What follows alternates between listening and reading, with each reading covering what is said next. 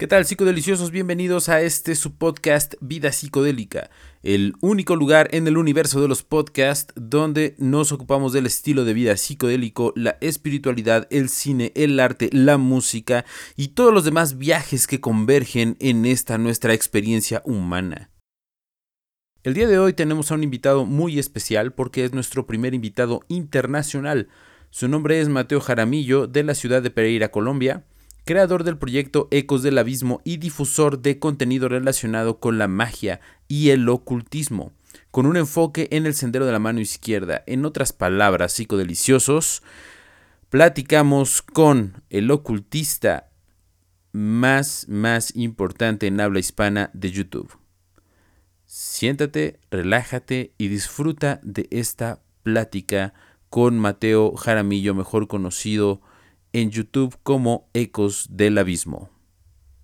Mateo, eh, cuéntanos cómo empezaste a estudiar eh, esoterismo y el sendero de la mano izquierda. Bueno, pues realmente desde que yo era muy joven, o más bien muy pequeño, porque todavía soy bastante joven, siempre tuve muchos acercamientos indirectos con el tema de la magia, el ocultismo y todo lo relacionado al campo esotérico y místico principalmente porque desde muy pequeño tenía muy buena capacidad en soñamiento, o sea, en soñación, tenía buenos sueños lúcidos, algunos incluso me atrevería a decir premonitorios, em, incluso sufría de proyecciones astrales inconscientes, de hecho, nunca se lo conté a nadie porque pensé que me estaba de pronto como enloqueciendo, al, esa idea de salir del cuerpo y demás, y de venir incluso de una familia tan creyente, tan católica, tan cristiana, pues esas cosas no eran ni siquiera conocidas para mí.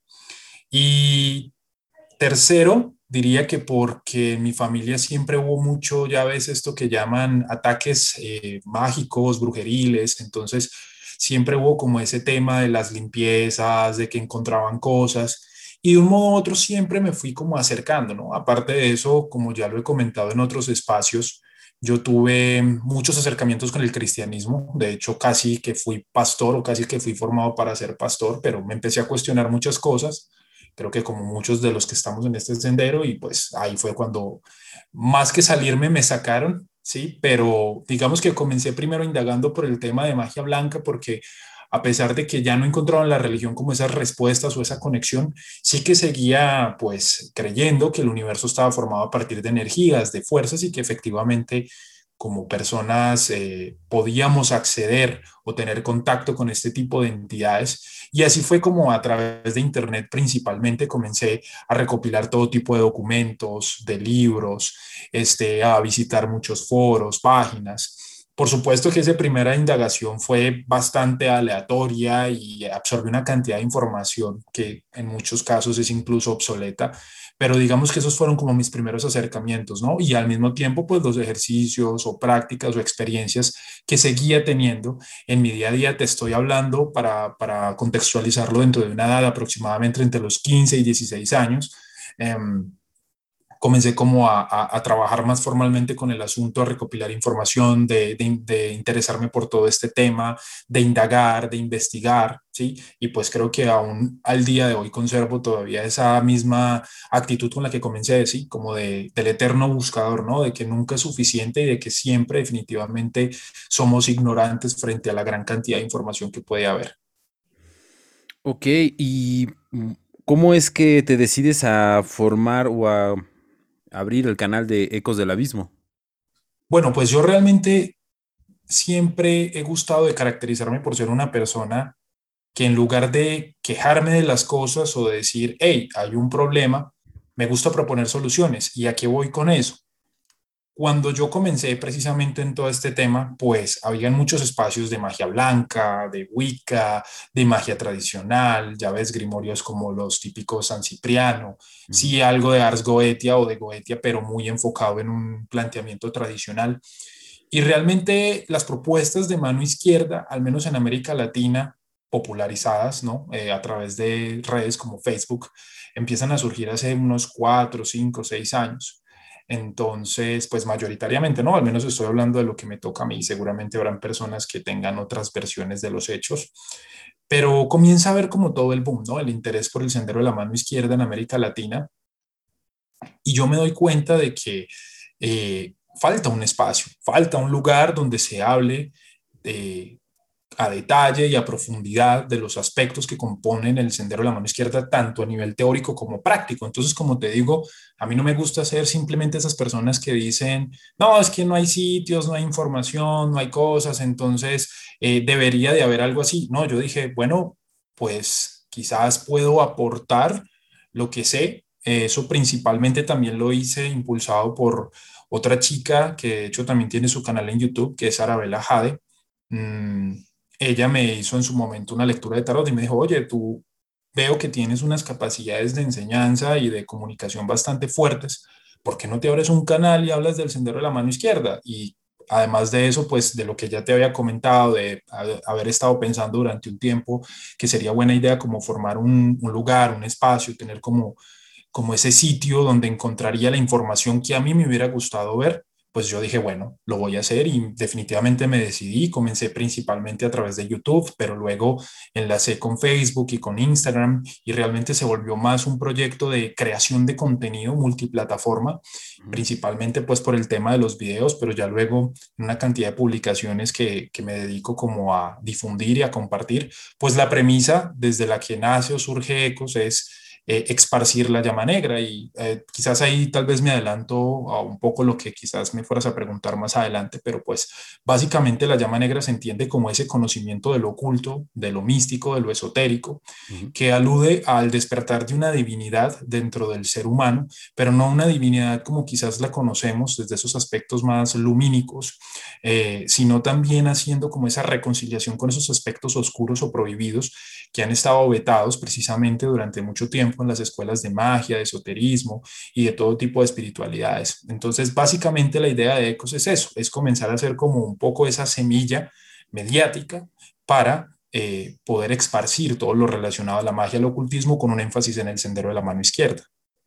Ok, y un poquito respecto a tu comentario, ¿por qué crees que ese conocimiento, digamos, un poco más oscuro dentro del esoterismo, que de por sí ya es oscuro, se, ha mantenido como más oculto? Creo que eso se debe principalmente a las aproximaciones o cosmovisiones que han tenido los movimientos mágicos porque si tú te detienes a mirar, a pesar de que vemos grimorios medievales, vemos este, sistemas como los de la Golden Dawn o lo que viene a ser todo el paquete de la magia occidental, a pesar de ser magia, a pesar de ser misticismo, a pesar de ser hechicería, sigue basándose en esa premisa de que existe un Dios todopoderoso y creador, un arquitecto o un demiurgo, al cual precisamente el mago debe de asistir para poder conseguir efectuar los procedimientos de magia y avanzar en su camino espiritual. Entonces, fíjate que a pesar de que es magia, ¿no? De que se supone que es eh, un camino... Em, distinto, diferente, que incluso tiene unos componentes que el mismo cristianismo rechaza, como lo son la hechicería, eh, la idolatría o la iconoclastia. Este, eh, bueno, más que la iconoclastia sería más como la idolatría, ¿no? Eh, con respecto a trabajar con figuras, fetiches, este, hacer llamados de poder, a, realizar otro tipo de procedimientos que no están establecidos dentro de la liturgia clásica. A pesar de todo eso, dentro del imaginario sigue calando la idea eh, judía y cristiana de que existe precisamente este arquitecto, este, este poderoso, ¿no? Este, esta entidad más fuerte.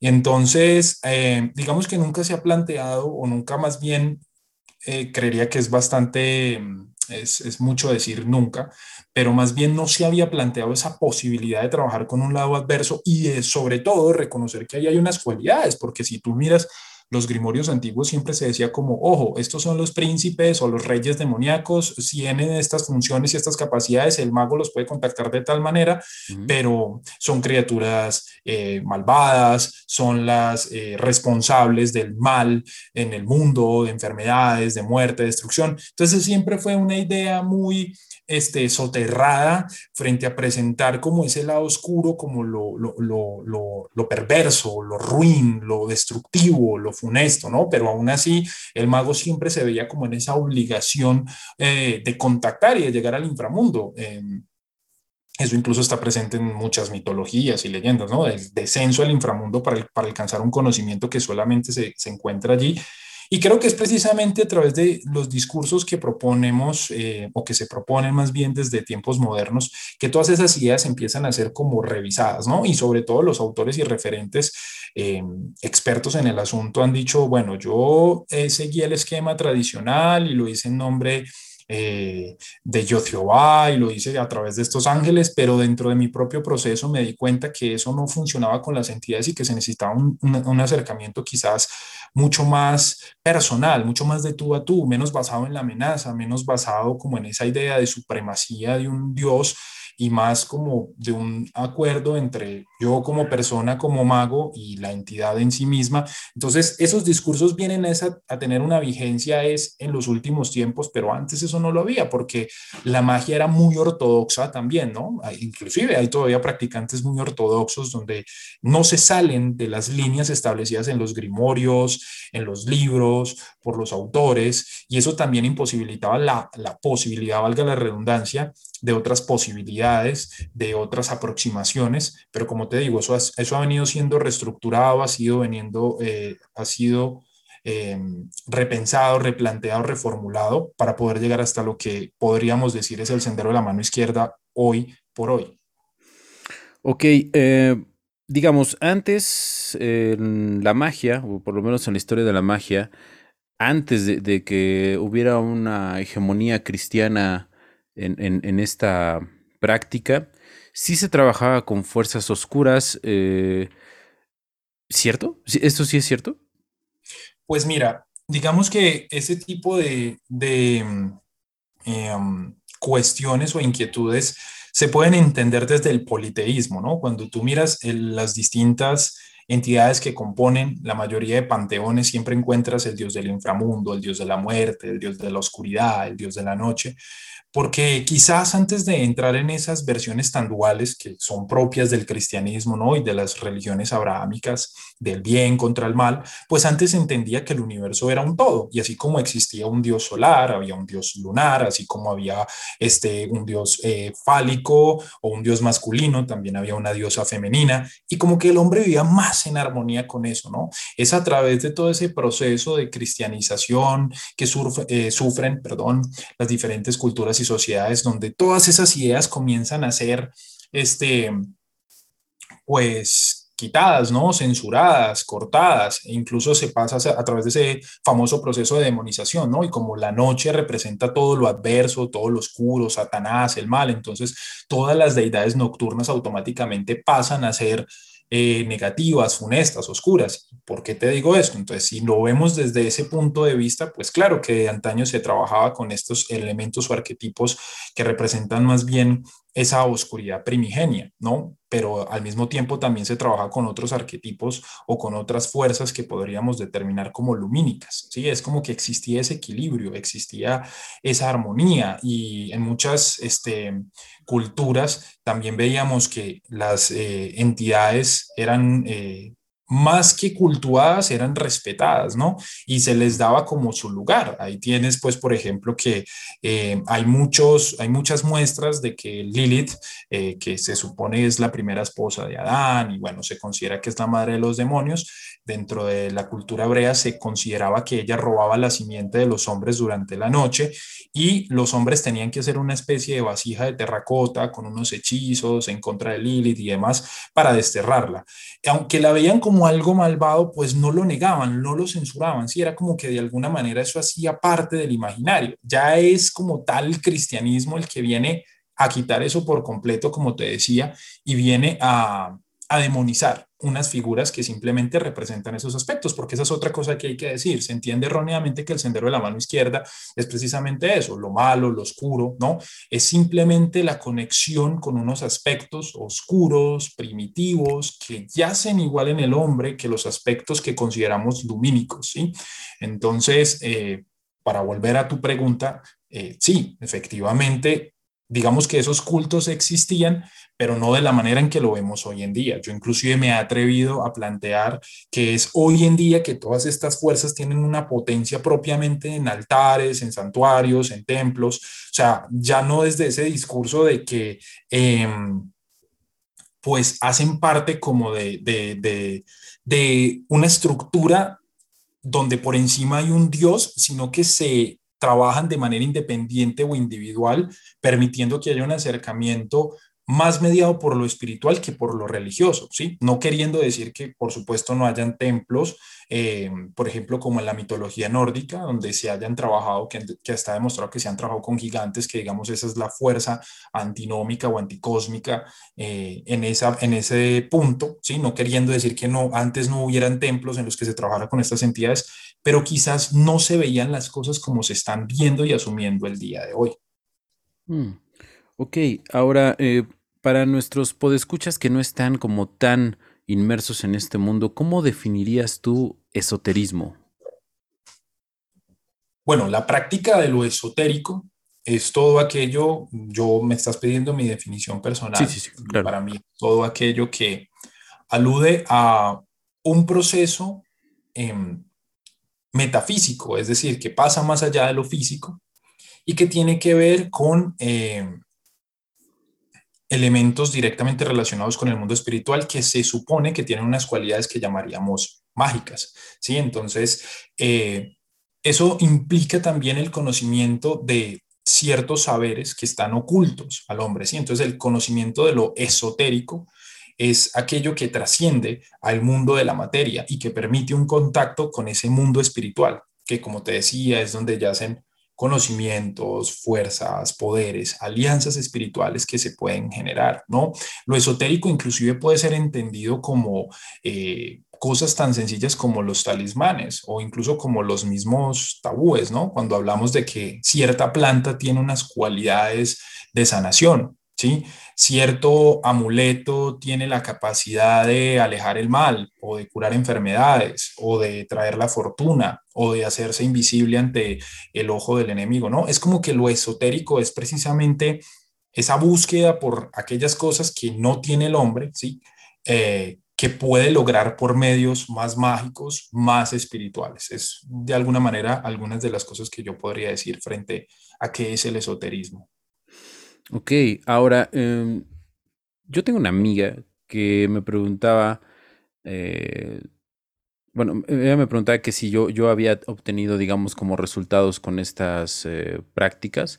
Yo, yo no lo practico directamente o tan efusivamente, pero porque ella me decía que no. Entonces yo le decía que, bueno, es, es que esto no es como, como que agarras la receta de la revista y este, donde te dice, no sé, atrae al hombre de tu vida con este ritual. O sea, es, que esto no es así, o sea, tiene que haber un trabajo de, parte del operador, un trabajo personal, un trabajo de disciplina del día a día para que esto, para que esto funcione. O sea, si no, pues es, pues es nada. Este, ¿Tú estás de acuerdo con esa premisa o, o no? Pues mira, yo sí estoy de acuerdo con esa premisa porque, a ver, para poder entender eso que tú me estás comentando, hay que entender que eso obedece a un fenómeno que trae consigo la modernidad, ¿no? Y es como lo que llamaríamos la moda o el que es un tema muy sonado, no en vano dentro de la agenda de plataformas eh, de streaming está la idea de hacer todo tipo de series basadas en el ocultismo, la magia, la hechicería, ¿no? Porque esto es algo sumamente llamativo y en los últimos tiempos ha sido bastante sonado. Entonces, ¿qué pasa?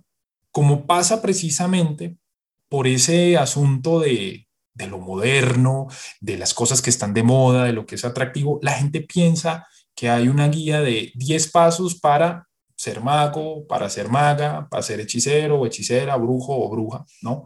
Y muchas veces precisamente se encuentran con esa frustración de que no lo consiguen, ¿sí? Eh, precisamente porque eso tiene que ver sobre todo con la forma en la que asumimos o abordamos el fenómeno mágico. Si lo hacemos desde un punto de vista teísta o animista, es decir, entendiendo que la magia no es, como lo dicen algunas corrientes, solamente un proceso de la psique del inconsciente, donde éste se ve estimulado eh, por esta atmósfera ritual y a partir de ahí su inconsciente, digámoslo así, consigue la manifestación de lo que sea que esté pidiendo, ¿sí? Sino que es algo que directamente tiene que ver con el mundo de los espíritus, entendiendo espíritus como energías, fuerzas que tienen unas características particulares que precisamente busca el mago obtener, ¿sí? Algunos dirían que el mago ni siquiera muchas veces es la expresión de su propio poder, sino que él es un canalizador, un puente de esas fuerzas. Pero para poder que yo obtenga el favor, la bendición, el beneficio de esas fuerzas y esos poderes, pues debo realizar un trabajo de base. Tanto prepararme yo internamente eh, en tener unas capacidades tipo, ahí encuentras modernamente el trabajo de chakras, el trabajo de sueños lúcidos, el trabajo de proyección astral para que esa conexión sea mucho más potente, ¿sí? Como asuntos ya más votivos o este, de dedicación a ciertas entidades y espíritus con los cuales se busca contacto, el tema de hacer ofrendas, el tema de hacer llamados, o sea, de generar una comunión, ¿sí? de generar una comunión con estas fuerzas algo así como lo que se entiende como el chamanismo eh, aquí en América Latina, ¿no? De que se supone que el chamán busca hacer ciertas eh, ceremonias, ofrendas, de prepararse para poder entrar en contacto con esos espíritus y que ellos le sean afables. Entonces yo lo veo desde ahí. Por supuesto, propuestas más modernas han permitido que la gente como que exactamente como te lo decía, esa parte de la magia que valida como que todo esto es un asunto de la psique. Entonces algunas personas sí obtienen resultados a pesar de que no están formados, a pesar de que no llevan un trabajo del día a día y demás, pero seguramente en algún momento su trabajo se verá limitado y no conseguirán avanzar más allá de eso, porque es que a pesar de que sí se trabaja con partes muy profundas de nuestra propia psique, que pueden ser claramente sugestionadas, sobresaltadas, este, activadas eh, por todo el tema de la atmósfera ritual y la imaginería y tal, pues también se necesita ese otro punto, ese otro contacto. Ok, ahora, en tus videos hablas de disolverse en la oscuridad. ¿Podrías explicarnos qué es disolverse en la oscuridad?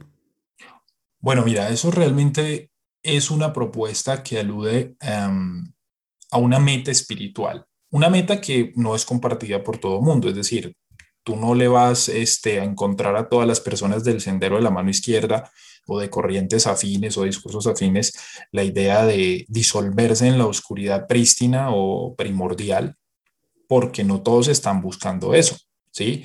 Digamos que el sendero tiene varias eh, metas y entre esas está precisamente eso, que básicamente habla de la posibilidad de salir de la rueda del samsara o de la rueda de la existencia.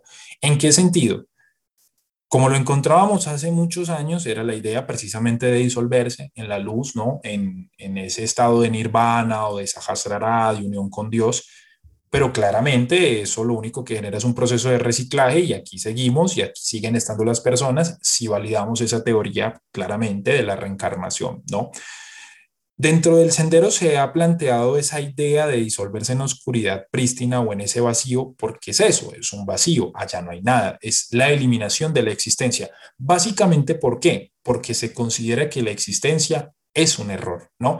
Que es un encadenamiento, es un entrampamiento. Entonces, seguir existiendo vida tras vida tras vida, lo único que va a hacer es que sigamos interpretando el mismo papel en diferentes escenarios, pero sigue pasando lo mismo. Entonces, diríamos que eso es más una opción o una posibilidad que buscan algunas personas que ya están en ese punto donde dicen, no quiero reencarnar en nada, ni como persona, ni como una divinidad, ni pasar al universo B o al universo 2, que es una de las posibilidades de las que se habla precisamente dentro del centro de la mano izquierda. Si no quiero llegar a nada de eso, simplemente no quiero existir más porque ya estoy harto.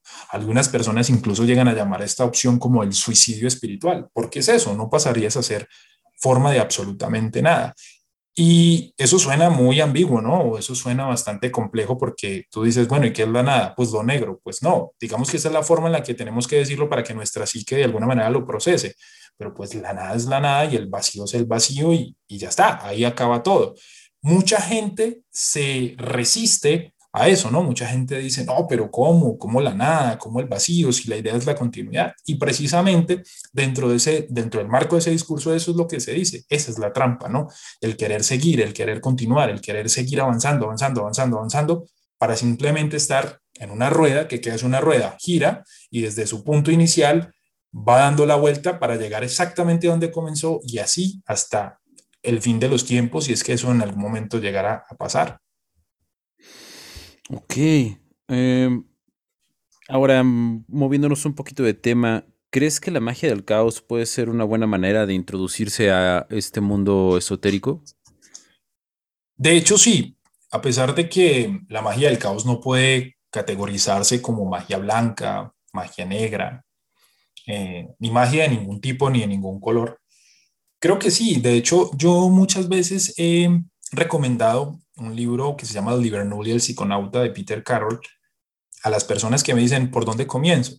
¿Por qué? Porque comenzar directamente de pronto con la imaginería propia de cualquier corriente o cualquier tradición puede llegar a ser bastante pesado y sobre todo, vuelvo y repito, desde un discurso tan moderno, ¿no? Entonces yo por eso como que incluso posmoderno, si lo queremos llamar así. Entonces yo por eso invito a la gente a que se lea ese libro, porque ahí se explican los principios de la magia, ¿no? Se, se, se, se, habla de que la magia es algo que parte del individuo, que hay unos elementos que son transversales a muchas corrientes, que eso es algo que creo que, eh, bueno, incluso en mi video en el que precisamente he hablado de magia del caos, he comentado que es bastante discutible, ¿no? Es decir, sí, claro, hay, hay elementos como entidades, rituales, ceremonias, correspondencias que pasan en todas las corrientes y tradiciones, pero no quiere decir que en todas sea lo mismo, ¿sí? Pero creo que sí, ese discurso de la magia del caos está hasta cierto punto libre de ese dogma en el que puede llegar a caer cualquier discurso religioso o, incluso espiritual y permite entender la magia como es, ¿no? Desde un asunto poco más directo, más fresco, más sencillo, la persona comienza a ver la eh, capacidad que tiene internamente de manifestar su voluntad, tipo como una de las técnicas que es muy popular entre la magia del caos, como lo es el proceso de sigilización. ¿sí? Hay mucha gente que después de hacer eso, hay como una especie de despertar en ellos y dicen, yo sí tengo este poder, ¿no? O sea, no se lo pedí ni a Dios, ni al diablo, ni a nadie, yo sí tengo este poder. Y la gente empieza a pensar, bueno, ¿y qué pasaría si yo le meto un poco más de fuerza a mi trabajo y empiezo como a trabajar con estas entidades y con espíritus, ¿no? Entonces yo creo que sí es un muy buen punto de partida. Creo que si uno sigue por ese camino, como te lo decía ahorita, si seguimos por esa idea de que todo es producto de la psique, pues llegará un momento donde el asunto de pronto se limite. En cambio, si se abre ya a la gama de posibilidades que ofrecen las diferentes este, em, concepciones espirituales, pues ahí tienes un trabajo de años y años y años y hasta vidas y vidas si lo quieres ver en esos términos. Ok, y digamos, eh, vi que también lees el tarot. ¿Cómo empezaste a estudiar el tarot? Bueno, yo em, eh, con el tarot empecé hace un tiempo atrás, hace unos años atrás, precisamente en esas búsquedas que estaba realizando. Primer, eh, el primer acercamiento que yo tuve con el tarot fue a partir de un amigo que precisamente tenía un mazo. Yo no sabía nada de tarot, o sea, al menos no conscientemente. Y él empezaba a sacar cartas y yo sentía que sabía lo que significaban. Y comencé como a ayudarle a interpretar, por así decirlo, y acertaba. Entonces dije, bueno, pues hay algo para mí aquí, ¿no? Hay algo para mí en el tarot. Y busqué muchas barajas, mazos para empezar, y ninguno como que me convenció, ninguno como que realmente fue em, como que no me llenaba, ¿sabes? Y entonces yo qué hice, como yo, mi carrera profesional a nivel universitario tiene que ver con diseño gráfico, lo que hice fue que tomé imágenes de internet muy a un estilo DIG, ¿sí? o sea, como hazlo tú mismo, y diseñé mi propio mazo del tarot con las cartas y con las imágenes que para mí representaban cada arcano a mi manera. Y así comencé a leerlo y sobre todo, precisamente hablando de alianzas espirituales, de la importancia de las mismas, eh, trabajé con una entidad o trabajo incluso actualmente con una entidad dentro de los 72 demonios de la Goetia o 72 espíritus de la Goetia, que se llama Vásago, y que dentro de su descripción se dice que, igual que muchas otras entidades, ayuda a conocer pasado, presente y futuro, pero esta específicamente, algunos autores sugerían que podía ser utilizada para la adivinación con el tarot. Yo realmente, pues nunca encontré más información a partir de ahí y comencé a hacer mi trabajo de contacto con la entidad y le comencé a decir que quería aprender tarot. Pues sea su gestión, sea cierto, sea lo que sea, porque igual a mí nunca me ha interesado como decirle a la gente, lo que yo estoy diciendo es verdad y me tienen que creer. No, se puede ver desde diferentes puntos de vista, pero lo que a mí me sucedió fue que empecé a tener una serie de sueños donde veía a alguien cuyo rostro no, pues no alcanzaba como a, a identificar.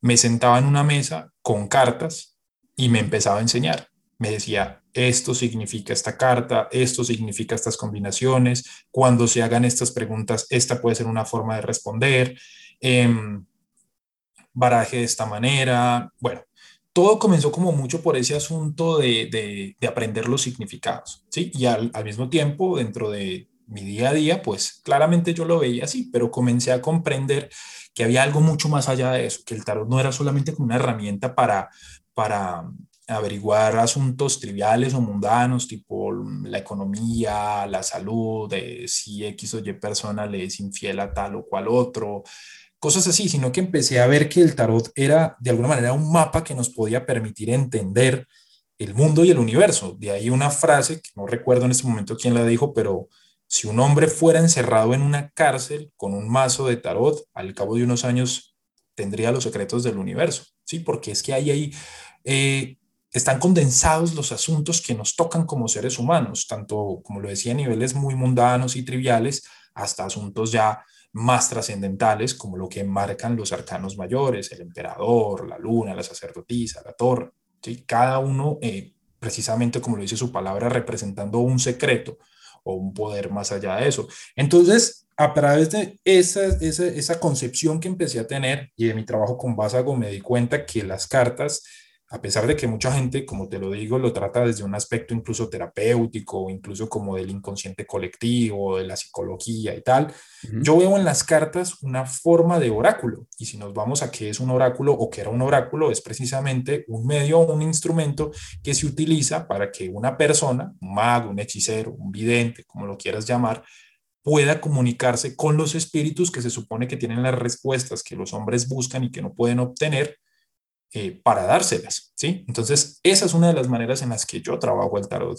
Por esa misma razón, me uní con uno de los tantos espíritus que podrían estar relacionados con ese proceso oracular y realmente a través de mi trabajo he descubierto muchas cosas, ¿sí? O sea, como tarotista, además de ofrecerle un servicio pues a la gente donde se consultan y demás, yo mismo he aprendido de eso. He aprendido a ver eh, como pasado, presente y futuro, aunque suene quizás muy cliché, pues no son tres cosas distintas, sino que son una sola cosa, ¿sí? O sea, que el tarot como que te permite ver eso, el mundo de las probabilidades, de las posibilidades, cómo se constituye el universo, ¿sí? Como ese, ese, esos pequeños detalles que a veces se cambian o que están presentes si estuvieran o no estuvieran hacia dónde pudieran ir. Entonces, esa es como, eh, ese ha sido eh, brevemente mi proceso con el tarot y esa fue la forma en la que lo comencé. Eh, ¿Qué opinas acerca del tarot de Aleister Crowley? Bueno, pues como todo lo de Crowley, marcó un antes y un después, ¿no? A pesar de que me atrevería a decir que la baraja más popular en los últimos tiempos ha sido el tarot de Rider White, pues creería que la segunda es precisamente el tarot de Todd, el tarot de Crowley. Eh, ¿Qué opino? Pues precisamente conecta con lo que te venía diciendo, ¿no? El tarot es una herramienta mucho más potente y poderosa que simplemente una forma de, de adivinación y que es de hecho eh, una forma de emprender ese proceso espiritual, de ese conocimiento que está oculto a nosotros. Creo que en el trabajo que Crowley desempeñó ah, junto con la artista con la que ilustró pues sus obras, se notan sus, creo que fueron como cinco años que tardó el tarot en, en, en hacerse. De hecho, el mismo Crowley fue exigente y algunas eh, versiones de cartas fueron hechas más de una vez hasta que se obtuvo el resultado que él, que él quería, ¿no? Y, creo que es producto también de todo lo que él manejaba, ¿no? Crowley era un, eh, un versado en muchas tradiciones, creo que era un, eh, una persona que absorbía mucho conocimiento, entonces, pues en el tarot de Todd puedes encontrar I Ching, puedes encontrar correspondencias directamente de, de la Cábala, puedes encontrar sus propios viajes, Habría que recordar, a propósito de este podcast, que Crowley puede ser una persona muy dada a trabajar y explorar con psicodélicos, ¿no? Con todo tipo de sustancias. Y creería que no en vano, pues, estas eh, ilustraciones de Crowley parecen precisamente sacadas de un viaje, ¿no? De un trip. Eh, por la cantidad de colores, formas, figuras, una geometría este, casi que de otro mundo, ¿no? O sea, ahí definitivamente se ve que él consiguió un contacto con esas fuerzas o con ese mundo espiritual, con eso que está al otro lado del velo y que no está al alcance de cualquier persona, ¿no? Sobre todo porque se supone que todos estamos, o la mayoría de nosotros estamos adormecidos y precisamente a partir de procesos mágicos y espirituales comenzamos a ver mucho más allá de eso, ¿no? Entonces creo que el trabajo de Crowley da precisamente cuenta de todos esos elementos. Ok, vamos a cambiar ligeramente la, el vértice de la conversación. Para muchas personas, eh, cobrar por algo, por un trabajo espiritual, podría ser poco ético. ¿Tú qué opinas al respecto? Bueno, primero que nada, basándome dentro de la misma corriente o tradición en la que estoy, que es el sendero de la mano izquierda, aquí no hay ética y no hay moral. ¿En qué sentido? Tú construyes tu propia ética y tú construyes tu propia moral. El primer paso por el cual todos atravesamos es de construir precisamente todos esos principios de la cultura, la crianza, la religión imperante, que en muchos casos es el catolicismo o el cristianismo, y a partir de ahí pues tú te comportas, ¿no? Eh, es cierto que eso es una discusión que se plantea, ¿no? Mucha gente dice, pero si eso es del mundo espiritual, ¿por qué o por qué si eso obedece a una necesidad espiritual habría que cobrar? Porque es que cada una de las personas que estamos en esto hemos hecho muchos sacrificios por obtener lo que tenemos, ¿no? Hemos eh, estudiado, nos hemos este, sacrificado tiempo, espacio, energía, actividades, hemos ido más allá de, ¿no? Em, alguna vez alguien me dijo que pensar era tan duro que uno cobraba por eso y, esa, es la, esa es la verdad, ¿no? Esa, esa, es la razón, creería, ¿no? Entonces cada uno le pone el valor a su trabajo que, que merece, a pesar de que sea un asunto espiritual, pues hombre, ninguno de nosotros deja de, de vivir, de comer, de tener cosas que pagar, obligaciones y demás. Y pues como estamos precisamente tan involucrados en este asunto espiritual, pues poder sacar algo de rédito de allí, poder sacar algo de ganancia, de beneficio de allí, pues hombre, nos permite poder seguir todavía que estar más centrados en todo este asunto que si tuviéramos que ir a otro trabajo, que si tuviéramos que acudir a otro tipo de actividades, ¿sí? Igual, quien cobra por sus trabajos, pues bueno, lo hace porque es su trabajo y es lo que vale, y quien no lo hace, pues lo hace desde una idea altruista, supongo yo que obtendrá otro tipo de beneficios, aunque sea solamente la dopamina que se libera en su cerebro por haber hecho algo por otra persona. Ok, ok. Ahora, mm, en este tipo de prácticas, ¿qué es lo más, no encontré otro adjetivo, eh, y una disculpa si no es el adecuado, pero qué es lo más paranormal que te ha pasado en, e, en tus prácticas?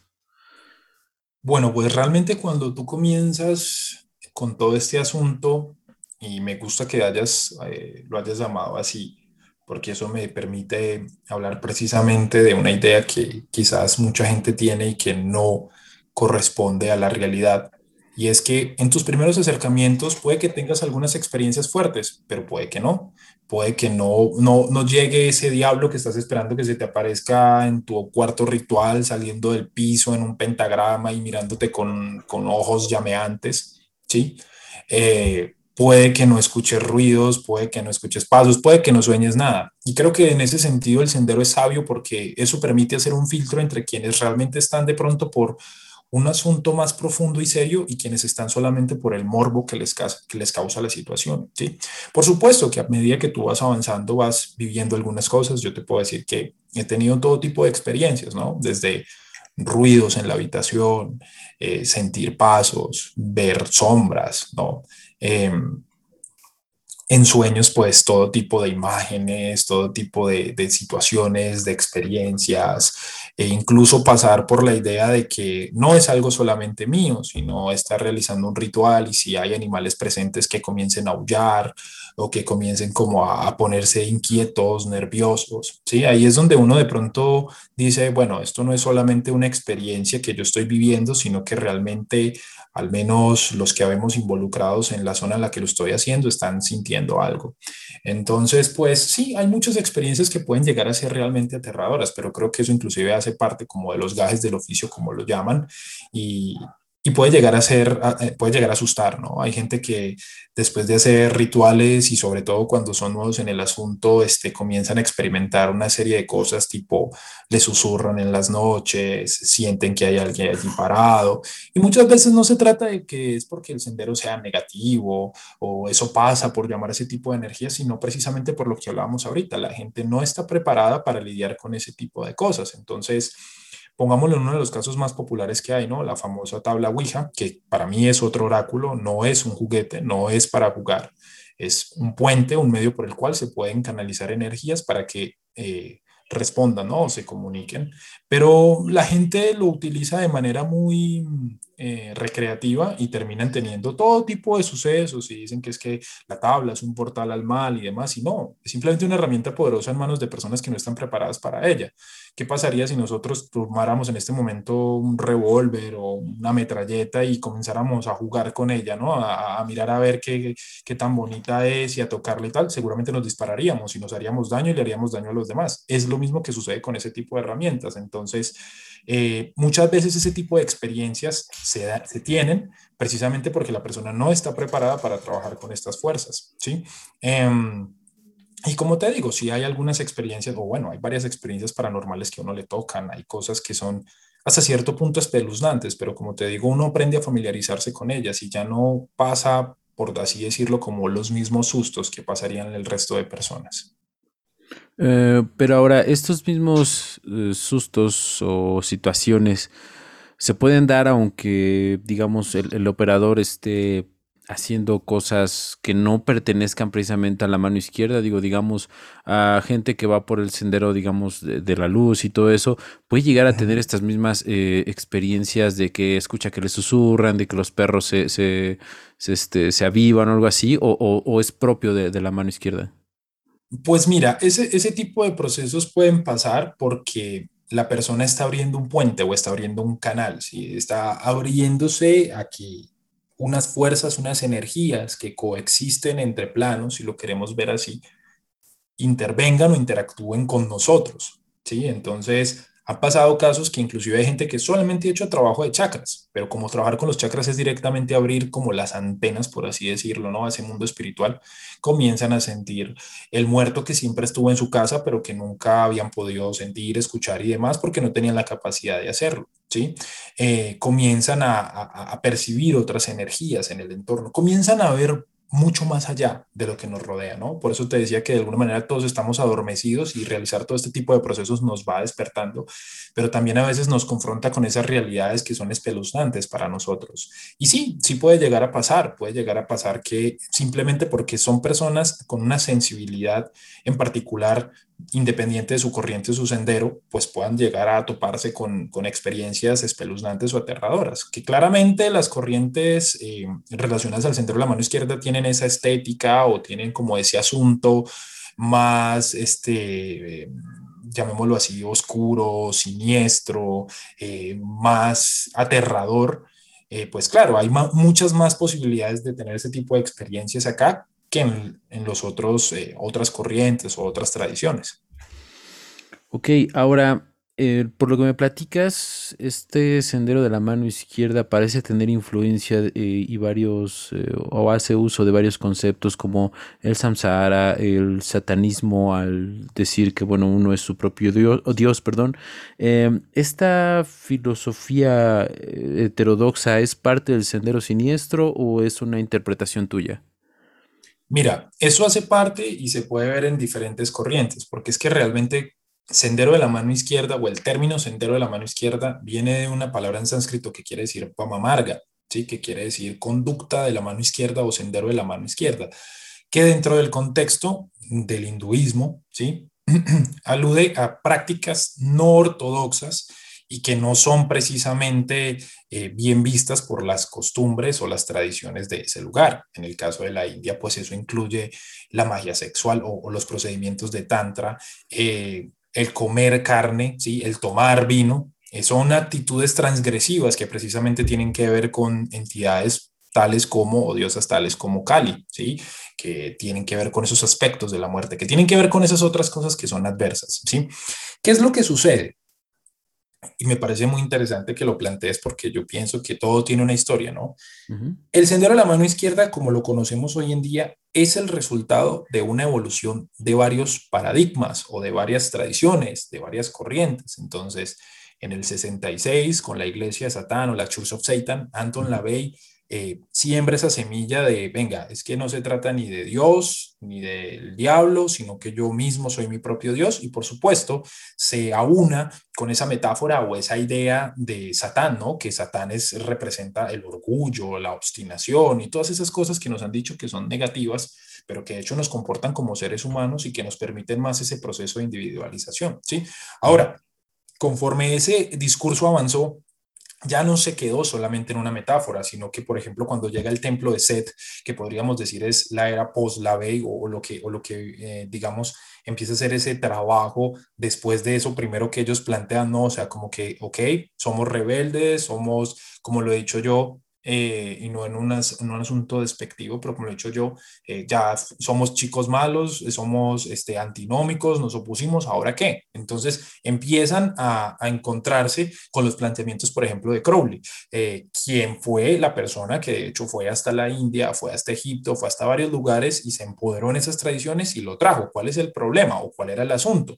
Que a pesar de que Crowley decía que era la bestia 666, el anticristo y no sé qué, pues él aún seguía muy aunado precisamente con ese discurso tradicional, con esa cosmovisión, ¿no? De que eh, el árbol de la vida, de la cábala, que el arquitecto, el creador, a pesar de que él también trabaja con figuras demoníacas, ¿no? Entonces ellos lo que dijeron fue decir, eh, perdón, ellos lo que hicieron fue decir, eh, Aquí están estos métodos que son transgresivos. Lo que tenemos que hacer de alguna manera es empezar a darles otro sentido, ¿no? O empezar a encaminarlos hacia otro lugar, ¿sí? Entonces, Conforme empiezan a avanzar ese tipo de discursos, luego llega su estudiante, que es Kenneth Grant, que de hecho es una persona muy importante para poder entender el tema, que también era estudioso de las culturas orientales y demás, y comienza a el sendero a nutrirse de todas estas posibilidades, ¿no? De todas estas manifestaciones de lo adverso que han existido siempre y comienzan a unarse y a generarse en lo que está hoy. Entonces ya no hablamos de ese satanismo quizás la lavellano, aunque hay personas que todavía lo ven así, ¿no?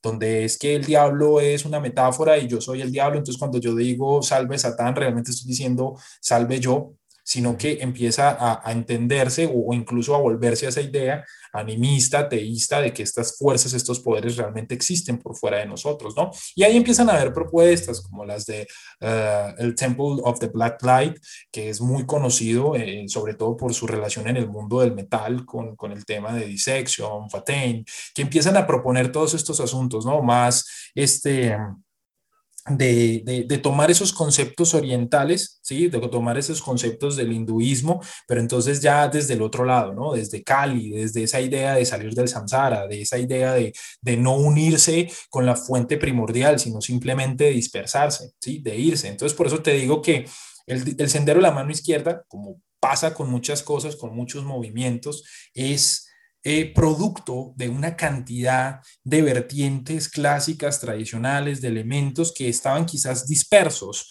a través de, la historia, de las culturas, de las civilizaciones, pero a través de trabajos como el que emprendió Kenneth Grant, como el que realizó Aleister Crowley, como, la, como el que realizan otros referentes autores, comienzan como a encajarlo ¿sí? y a generar las cosas como las asumimos hoy en día. Ok, ahora, para mm, hacer un trabajo o, bueno, sí, para hacer un trabajo en específico, ¿tú crees que es eh, necesaria la preparación física, el ayuno, el no comer ciertos alimentos y, todo este tipo de cuestión, o solamente se usa por el impacto que tiene en la psique del operador? No, de hecho, eh, sí es un tema muy importante, sí, pues eh, el cuerpo es, como lo dice Asenath Mason, que es de hecho una autora moderna muy conocida del sendero.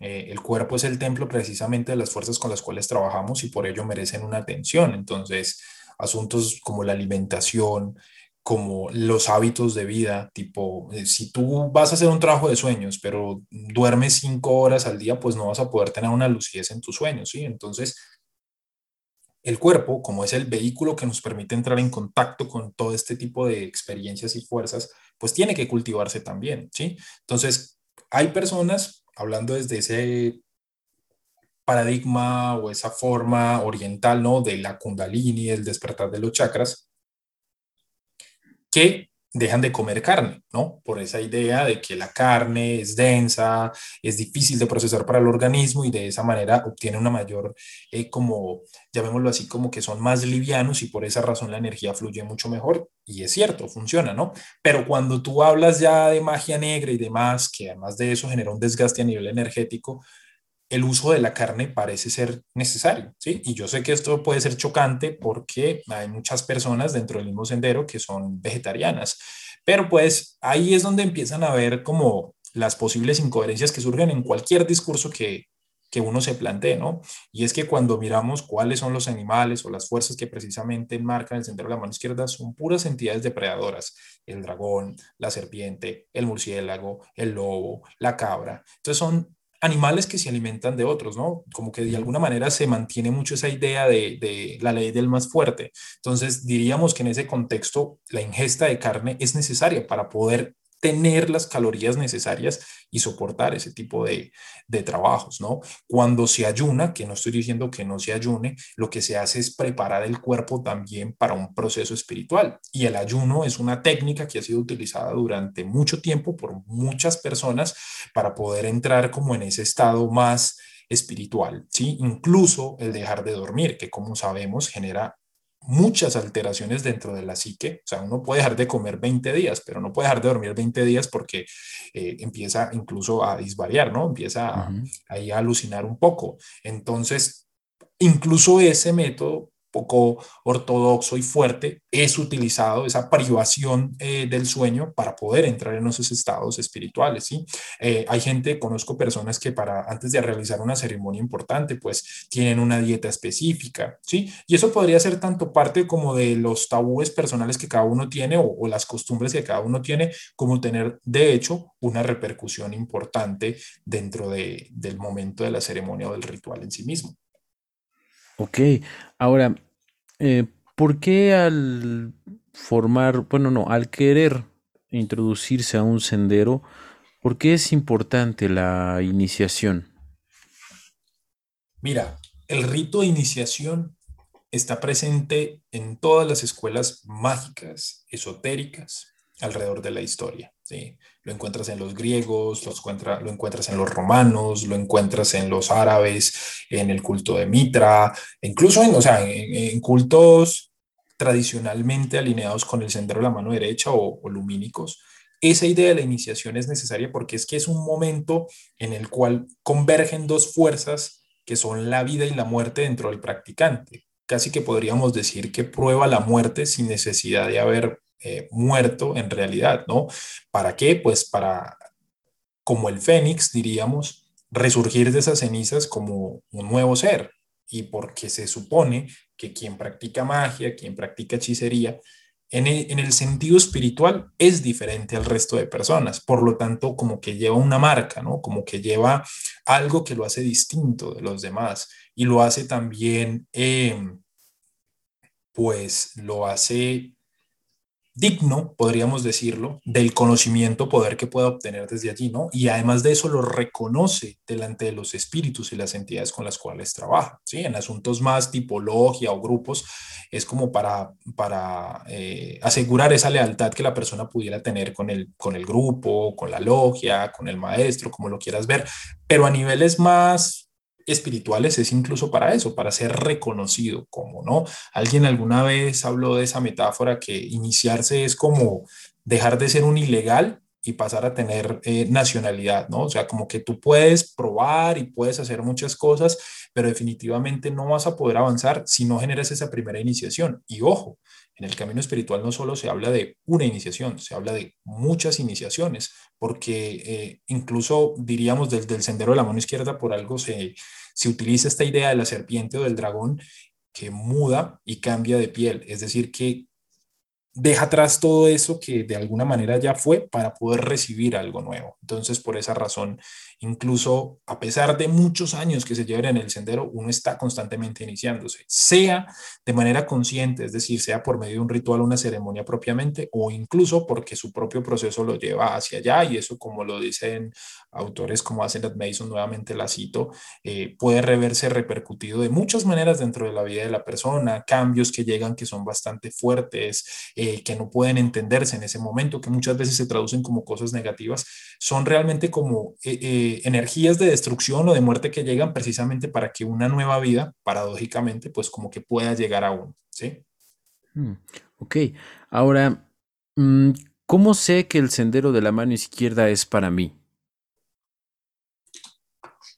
Es una pregunta muy interesante. Em, como te lo había dicho, eh, esto pues está muy de moda, ¿no? Y, eso es paradójico viniendo de parte de alguien que tiene un canal o tiene un proyecto en el, que, en el cual habla de esto. Em, pero es porque, ¿yo por qué lo digo? Porque la información está ahí y la información hay que compartirla claramente, como lo decía en un principio, y no se puede seguir como guardando dentro de los sótanos de aquellos únicos privilegiados que tienen acceso a ella nada más pero no quiere decir que sea para todas las personas.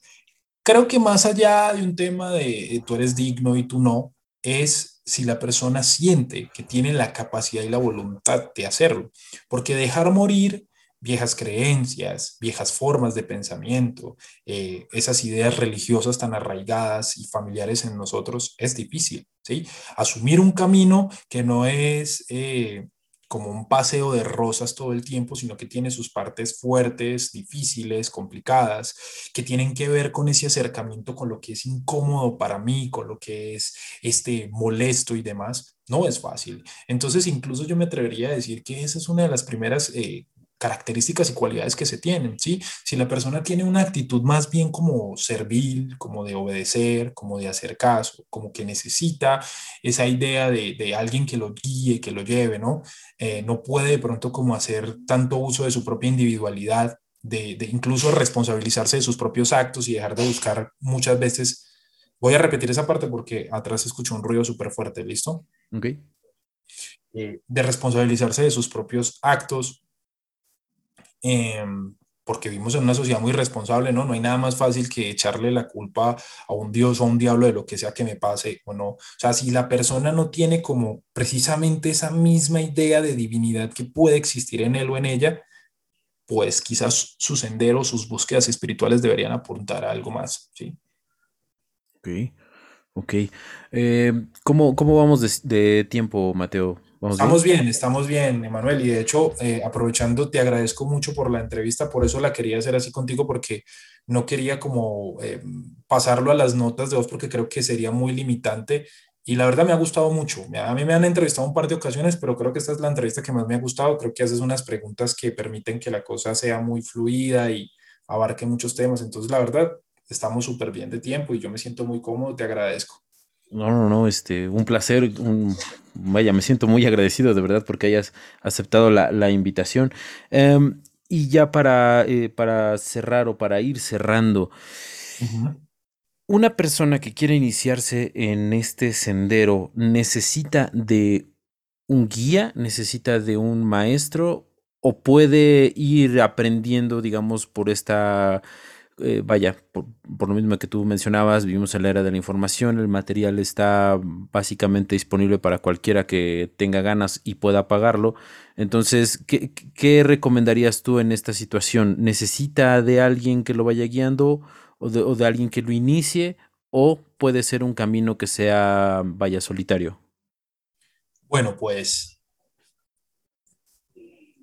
realmente ahí los dos puntos de vista son válidos, ¿sabes? En el sentido de que em, tú puedes ser muy autodidacta. Yo he sido muy autodidacta toda mi vida en este asunto, ¿sí?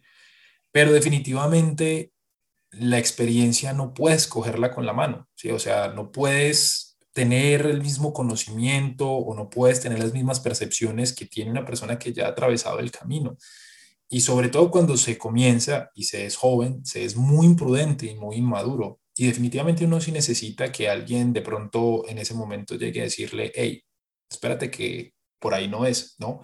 Claramente tú puedes aprender por tu cuenta y equivocarte y, padecer las consecuencias de tus propios errores, pero si tienes la posibilidad de em, recibir la tutoría de alguien que sepa del asunto, que lleve tiempo, pues sería ideal, ¿no? Ahora, eso también tiene muchos problemas porque dentro del mundo espiritual, no solamente la mano izquierda, el tema de los gurús, de los maestros, muchas veces pasa por la misma vanidad o el orgullo que pueden llegar a tener y puede llegar a ser bastante catastrófico. Em, esa relación maestro-estudiante o estudiante-maestro. Por esa razón, pues mucha gente es autodidacta, cada vez se generan más libros para que el practicante lo haga en solitario, ¿sí? Y sobre todo se base en la guía de los propios espíritus. Ese es un asunto peligroso y delicado. ¿Por qué? Porque si la persona no tiene una si la persona no tiene una, discúlpame, si la persona no tiene, si la persona no tiene una estabilidad mental fuerte, sino que puede llegar a tener ansiedad, depresión, psicosis o lo que sea, esto inmediatamente va a hacer que la persona diga, eh, es que la entidad me dijo que hiciera cualquier cantidad de cosas descabelladas. Entonces, para poder escuchar esa voz de los espíritus y escucharla bien, uno tiene que tener muy fijos los pies sobre la tierra para no caer en esas alucinaciones o estas mentiras que uno muchas veces se dice. Entonces, igual como te digo, eh, incluso es válido seguir ese camino, ¿no? Ya, ya lo habíamos hablado un poco dentro de la dentro de la charla, dentro de la entrevista, que a mí la persona que me enseñó sobre tarot, bueno, la persona no, la energía, la entidad que me enseñó sobre tarot, más allá de lo que yo pude obtener, es básico, fue básico y es básico. Eh, incluso he tenido que ser muy prudente en eso, ¿no? Porque uno muchas veces puede pensar hasta qué punto soy yo o hasta qué punto es de verdad la entidad, ¿no? Hasta el momento todo ha estado en orden y puedo decir que todo bien por ese lado, pero por esa misma razón también mencionaba el, el, asunto de ahorita, porque sí he visto mucha gente pensando que es que los espíritus le hablan, que las entidades le hablan, que lo guían, que no sé qué, y son puras este, ilusiones que se crean a sí mismos. Entonces, como te decía, también es válido si uno tiene la capacidad y tiene lo que se necesita, asumir esa tutoría de parte de los espíritus mismos o de bien pasar también por un maestro, por una escuela, eh, porque hay unos elementos ahí que uno no va a poder manejar, ¿sí? O sea, yo te lo digo por mi propia experiencia, cuando yo comencé en todo esto, era muy entusiasta, eh, quería hacer de todo, o sea, iba muy a la carrera, muy al afán, muy a lo que Daniel Schulke considera que es como eh, el sendero de, la ramera o la senda de la ramera, que es básicamente como la persona que se tira de lleno y quiero leer todo y quiero hacer de todo. Y esa actitud está bien porque te genera un primer impulso creativo que va llevando tu trabajo, pero también se necesita más calma, más prudencia, ¿sí? que son cosas que, como te digo, vas aprendiendo en medio del camino.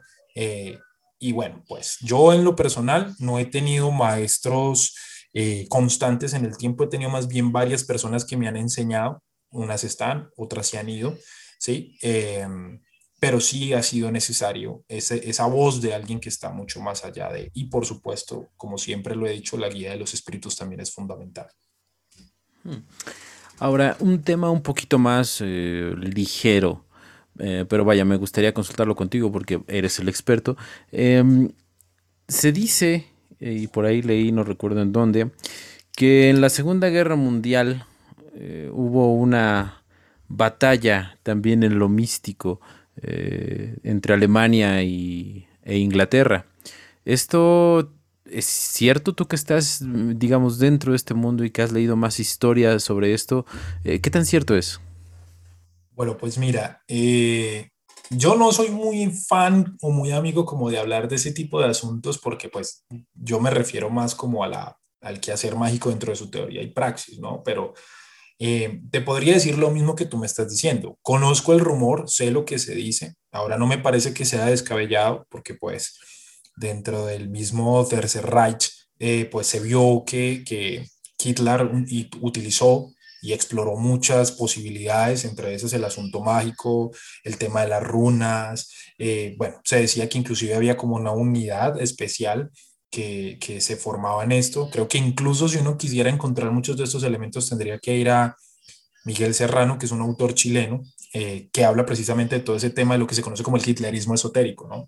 Y por el otro lado, pues en Inglaterra a su vez existían personajes supremamente fuertes como Aleister Crowley, eh, como otros eh, personajes que de hecho se me escapan en este instante, pero que se supone que fueron llamados para eso y que inclusive se dice como que eh, los alemanes no logran invadir finalmente Inglaterra es precisamente por todos esos procedimientos. Eso es posible, ¿no?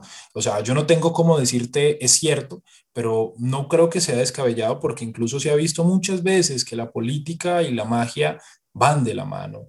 Aquí en Colombia, allá en México han sido muchas veces que la magia y la política se han encontrado para muchos fines, ¿no? Para muchos propósitos. Entonces, ¿quién dice que eso no puede ser posible en una época donde habían tantos exponentes poderosos sobre la magia?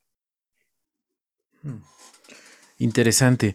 Eh, bueno, ha llegado el final de, de, esta plática tan entretenida y nada más para terminar, Mateo, ¿quieres redondear alguna idea, profundizar en algún concepto que sientas que se ha quedado a la mitad o eh, hacer unas últimas palabras? No, pues yo primero que nada te agradecería, eh, o más bien te agradezco la invitación que me has hecho. La verdad me ha gustado mucho la entrevista y, me he sentido muy cómodo. Em, creería que no está de más decir que aquí solamente se han dado algunas pinceladas sobre algunos asuntos, que el tema es tan extenso y tan complejo que precisamente por eso hice Ecos del Abismo y no quiere decir que Ecos sea la única forma de, de abordar el asunto. Existen muchos proyectos hoy en día, muchas este, eh, personas que están haciendo a su manera la expansión, eh, el esparcimiento, perdón, de la llama negra, del conocimiento oculto, del sendero de la mano izquierda. Diría nuevamente que este es un tema que no es para todas las personas, porque todas las personas no están preparadas o no se permiten estar preparadas para asumirlo, ¿sí? Esto no se trata tampoco como de un tema de evangelización, ¿no? Como que el sendero de la mano izquierda tiene sus puertas abiertas y únete a él el día de hoy y cambia tu vida. No, no se trata de eso. No funciona como una religión o un esquema espiritual este clásico, tradicional. Creería que a partir de ahí mismo es que nace, ¿no? Como una contrapropuesta, como, como algo que se, se opone precisamente al orden establecido y pues que si definitivamente se quiere asumir, se quiere abordar, Creo que lo, que más podría aconsejarle a las personas es prudencia, es calma, es tranquilidad en su propio proceso y que tengan mucho criterio y discernimiento tanto a la hora de abordar los libros como las personas, ¿sí? Porque, eh, como lo decía hace, hace un rato, el tema de maestros, de guías y demás, muchas veces se torna para vanidad, para orgullo, incluso para negocio, ¿no? Porque esto puede llegar a ser un negocio muy lucrativo para las personas que llegan a hacer un uso eh, desmesurado o incluso indebido del asunto, ¿sí? Entonces creo que hay que tener mucha prudencia, mucho criterio, mucha calma, mucha tranquilidad a la hora de abordar el asunto. Y para terminar, diría que incluso la magia es una carrera para toda la vida. La magia no es como aprender a jugar ajedrez o hacer crochet o hacer cerámica. Es una búsqueda de largo aliento eh, que no se detiene en uno, dos, tres, cuatro, cinco años de práctica, sino que incluso me atrevería a decir que se van con el mago, con el practicante, con el buscador, hasta el momento en que llega su muerte. Wow. Bueno, este, qué profundo. Pues muchísimas gracias Mateo, de verdad eh, estoy muy agradecido por la plática y yo creo que a nuestros podescuchas les va, les va a gustar mucho escucharte. No, pues yo, les, yo te agradezco mucho nuevamente, como te digo, la invitación a tus podescuchas. Muchas gracias también por estar acá. Eh, si les interesa todo lo que se ha dicho, ya saben que pueden encontrarme como Ecos del Abismo en Facebook, en Instagram, en YouTube, ¿sí? Y pues nada, espero que en algún momento haya otra oportunidad de volver por acá, porque como te dije, la verdad me siento muy cómodo y nuevamente te agradezco por, por la oportunidad. No, no, no, este, cuando gustes, esta es tu casa, vamos a estar dejando tus redes sociales en la parte de abajo para las personas que gusten eh, seguirte, obviamente, y que gusten contactarte, pues ahí estarán las redes sociales y pues eh, nada, Mateo, pues muchísimas gracias. A ti, que estés muy bien, que tengas una excelente noche. Antes de que te vaya delicioso, paséate por los links de abajo. Recuerda que dando clic a los links de abajo nos ayudas a fondear este proyecto y seguir trayendo gente interesante. Y también nos ayudas a esparcir el mensaje de la psicodelia. Suscríbete, descarga y comparte con tus amigos. Síguenos en Facebook, ya somos más de 16 mil almas gozando de este camino de la psicodelia. Muchas gracias por prestarme tus oídos. Nos escuchamos en el siguiente episodio.